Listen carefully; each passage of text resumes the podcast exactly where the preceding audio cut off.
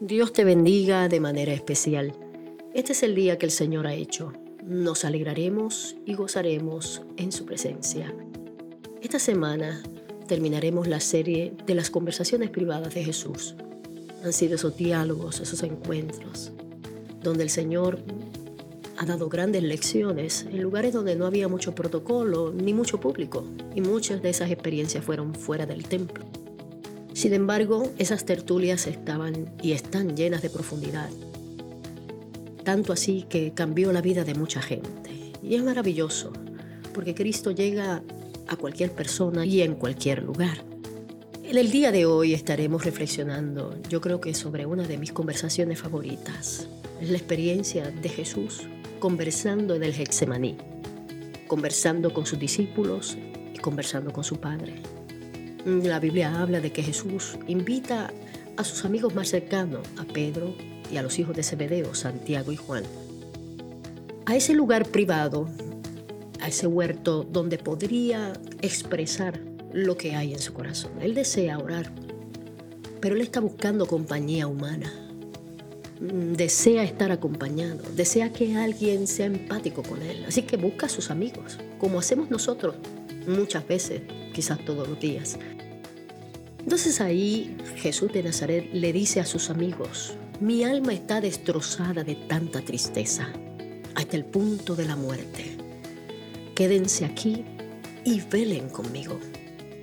Qué extraordinario esto, ¿verdad? Porque Jesús no solamente busca compañía humana, sino que manifiesta emociones intensas que los evangelistas de una forma magistral describen. Jesús invita a sus discípulos a ser empáticos con lo que le afecta y también los comisiona. Les dice, necesito que se queden conmigo, necesito que velen conmigo. Y la escritura dice que él se adelanta un poco y se inclina el rostro en tierra y mientras oraba comienza también a conversar con su padre. Y la conversación con su padre fue desgarradora. Padre mío, si es posible que pase de mí esta copa de sufrimiento. Sin embargo, quiero que se haga tu voluntad y no la mía. Qué tremendo, ¿verdad? Esa experiencia donde yo converso con mi Dios para entregarlo todo y mostrarle lo que hay dentro de mi corazón.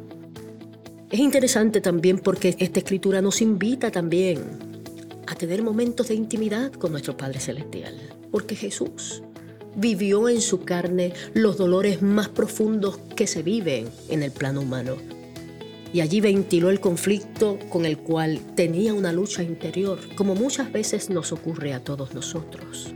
Es interesante porque luego de esto él regresa a sus discípulos, él regresa donde están sus amigos y allí los encuentra durmiendo.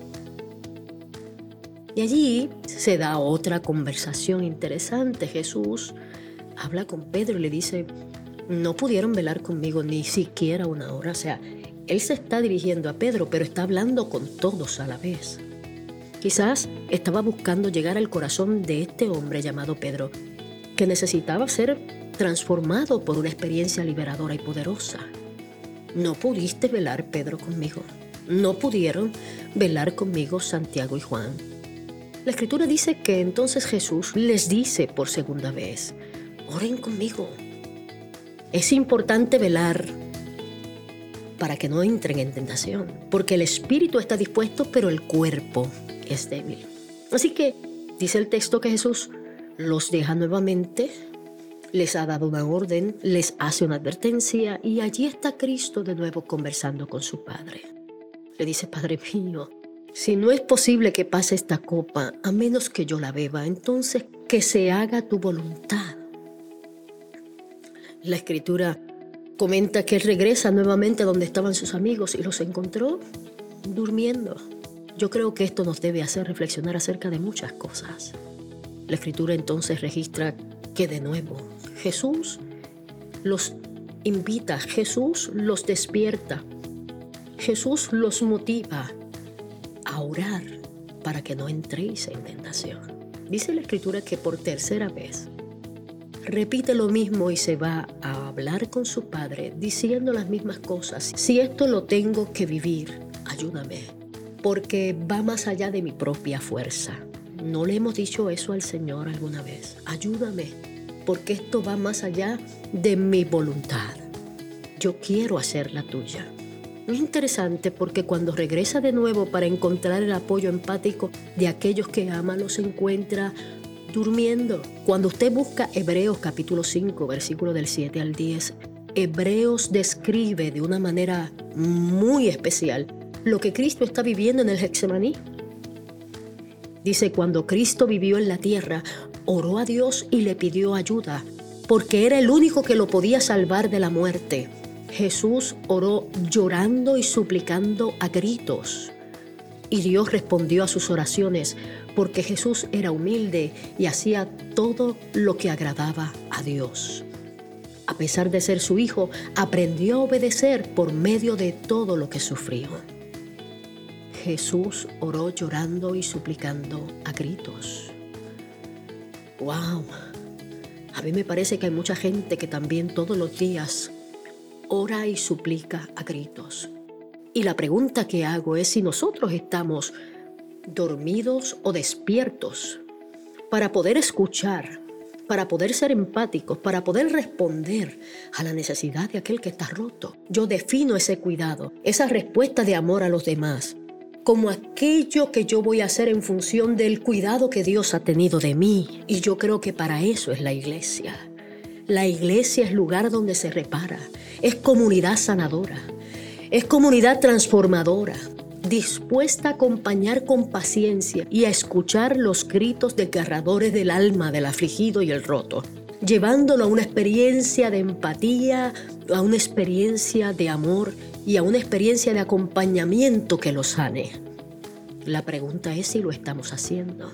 La Biblia dice en el libro de Efesios que nos constituyó a unos apóstoles, a otros profetas, a otros evangelistas, pastores y maestros, pero es para perfeccionar a los santos para la obra del ministerio. Es interesante porque en el original perfeccionar significa restaurar huesos quebrados, corazones rotos.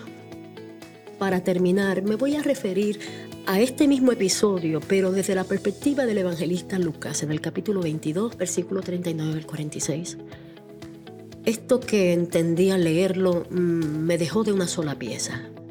Dice la escritura, como de costumbre, Jesús salió de la ciudad al monte de los olivos y sus seguidores fueron con él. Y al llegar ahí, les dijo, oren para que no caigan en tentación. Entonces Jesús se alejó un poco de ellos, se arrodilló y oró, Padre, líbrame de esta copa, pero que no se haga mi voluntad sino la tuya. Entonces apareció un ángel del cielo que fue enviado para darle fuerzas. Él estaba sufriendo mucho y oraba con fervor. El sudor era como gotas de sangre que caían al suelo.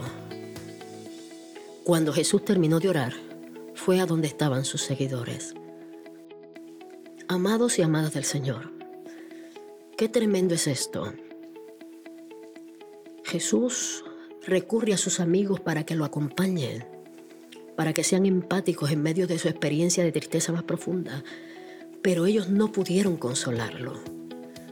No estuvieron dispuestos a hacerlo, se quedaron dormidos. Así que el Padre tuvo que enviar un ángel para hacer el trabajo que se supone que hiciesen los discípulos. Y yo a veces me pregunto, ¿a cuántos ángeles Dios estará enviando a los lugares donde hay dolores profundos en la vida humana y en los lugares donde solamente hay infiernos emocionales y espirituales y la iglesia está dormida, no está dispuesta a llegar. Y allí tiene que llegar un ángel para consolar a los que están en dolor. Que el Señor nos ayude a entender.